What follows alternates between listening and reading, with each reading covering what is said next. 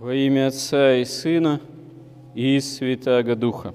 Апостол говорит, что вера рождается от слышания, но можно добавить, что утверждается вера, и человек вере уже от некого духовного видения, благодаря встрече со Христом.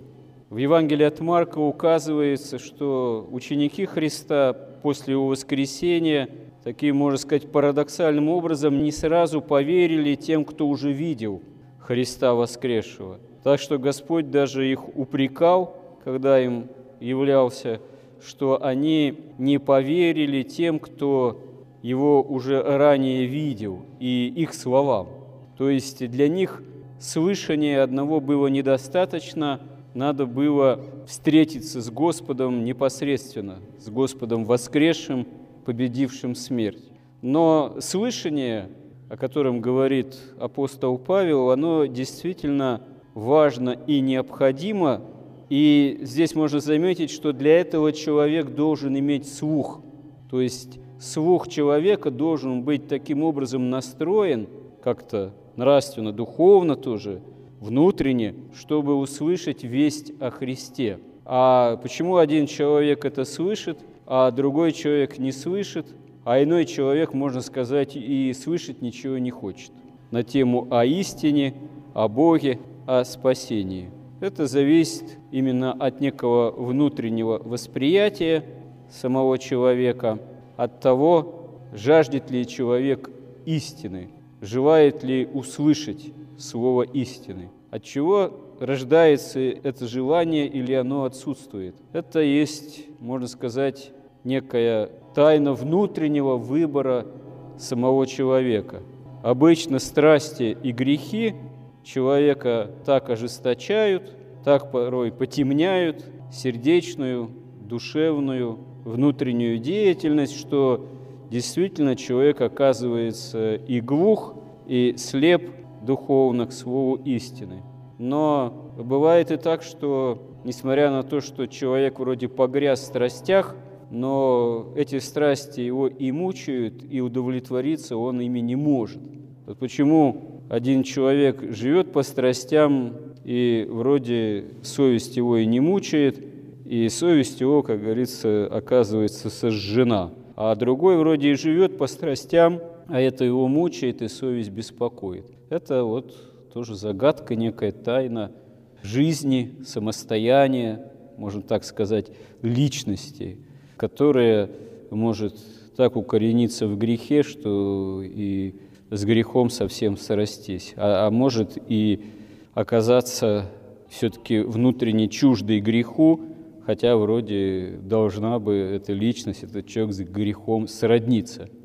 Пример того же вот Закхея, мытаря евангельский, он очень характерен, потому что он слышал о Христе, то есть в нем от слышания уже начала зарождаться некая вера. А несмотря на то, что с точки зрения всего Израиля он вел сугубо греховный образ жизни, потому что обслуживал власть языческую оккупационную, собирая налоги и делая эти сборы, понятно, и в свою пользу в том числе. Потому что римская власть, она поступала достаточно таким хитрым и логичным и умным образом она отдавала сбор налогов на откуп местной, так сказать, администрации, как в наше время бы выразились, местным сборщикам. И согласно подсчету душ населения, почему перепись-то устраивалась там кесарем Августом, чтобы знать, сколько налогов собирать. И римляне не знали, сколько налогов должно быть собрано, а как это делают сборщики, налоговая инспекция – того времени, им было все равно.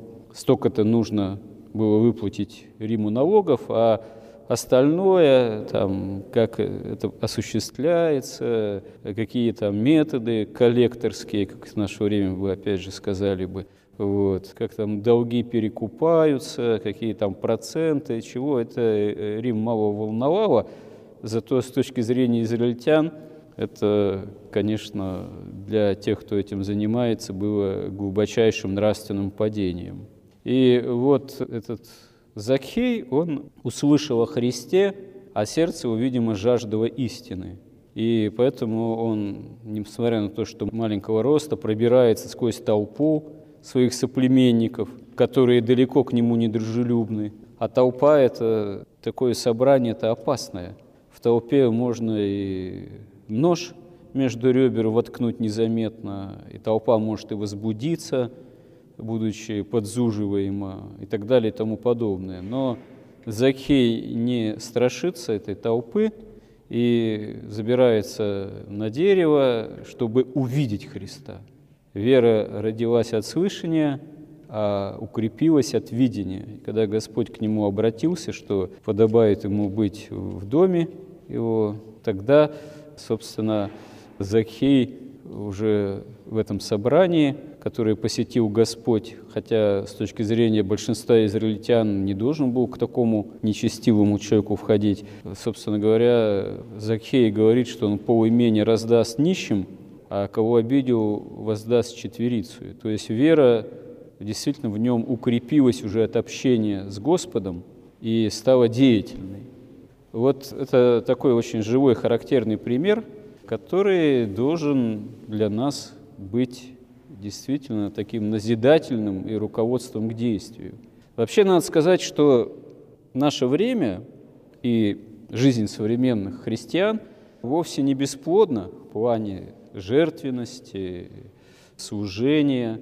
И много людей достаточно и бескорыстных, и готовых помочь. Но одновременно с этим беда эпохи, в которой мы живем, церковной, в том, что мы очень оказались связаны этим духом сребролюбия, духом развитого общества потребления. И это произошло не случайно, и непонятно, а можно ли было бы этого вообще избежать лет 30 назад, когда нашей церкви, государства, до того времени, в общем-то, фактически гнавшего, разоряющая церковь, вдруг отдала с распадом Советского Союза массу уцелевших храмов, многие в руинированном состоянии, руины монастырей. И как церковь не могла этого не взять?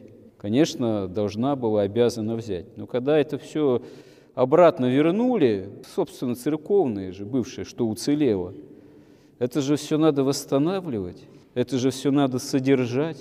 Стали священство рукополагать из тех, кого вообще можно было хоть как-то канонически рукоположить. Часто люди, это мы были без особого духовного опыта, вот, ну, с жаждой, конечно, там, истины. Но в каких условиях оказались настоятели, наместники там, храмов, монастырей, наместники и так далее. Как это все восстанавливать? Средства же нужны. И пришлось церкви ходить в этом смысле на поклон, завязывать отношения с сильными мира сего, те, кто там все приватизировал, те, кто обогащаться начал. А этот свой людей часто не то чтобы не помогал, он помогал и помогает, многие много помогали и помогает, и верующие есть, но это все-таки в большинстве своем люди были далеко не качества и не уровня Захея, евангельского, которые действительно все готовы были бы раздать, половину имения и так далее. Многие из них очень сильно были, остались в какой-то степени связаны очень большими беззакониями, кровью. И деньги, которые они отдавали на церковь, часто были далеко не безупречно получены в нравственном отношении. И, к сожалению, мы этим всем оказались связаны вот этими финансовыми вопросами, деньгами, пожертвованиями, какими-то там обязательствами порой перед этими людьми, повторюсь, которые далеко не всегда уровня все-таки евангельского, именно Закхея покаянного. И получилось так, что общее развитие церкви, жизнедеятельность церкви, она оказалась в некой такой связке с этим духом общества потребления, с проявлениями этого духа, а, к сожалению, это дух сребролюбия все-таки, увы. Вот. Я помню еще начало 90-х годов, каков был первоначальный энтузиазм, вот, когда брались за эти руины, за кирпичи, раствор носить. И тогда не приходилось вообще думать, кому сколько там кто заплатит, сколько тебе заплатят. И, ну, постепенно это время все-таки миновало. И этот вопрос, связанный с деньгами, материальными всеми этими ценностями, сколько чего там стоит, он стал, к сожалению, одним из первостепенных. Конечно, он не то чтобы вообще главой угла для церкви вдруг явился русской православной в наше время. Главой угла был и есть сам Господь. Но очень сильно, конечно, на качество нашей жизни всей и внутри церковной это вот все, что стало в обществе главенствующим, руководящим в каком-то смысле, повлияло и до сих пор влияет. А ведь э, все равно для многих же и людей, и богатых там, которые таким образом для себя эти богатства стяжали, вопросы-то остались, что есть истина, а что не есть истина. Вот. Как увидеть Христа, как встретиться с Ним. А что делать с теми беззакониями, которые в такой великой количестве творились в 90-е годы. А каким покаянием это должно быть искуплено? Недостаточно же только со свечкой стоять там где-нибудь в кафедральных соборах по большим праздникам, засвидетельствовав почтение.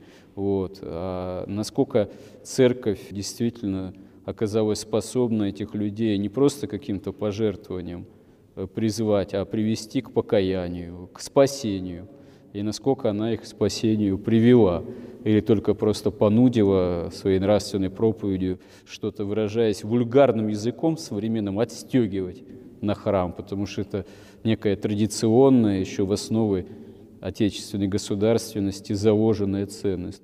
А все эти вопросы, они остаются. Вон какой-нибудь храм где-нибудь большой построить, да еще в северных так широтах у нас вообще северная же страна, царство. Вот.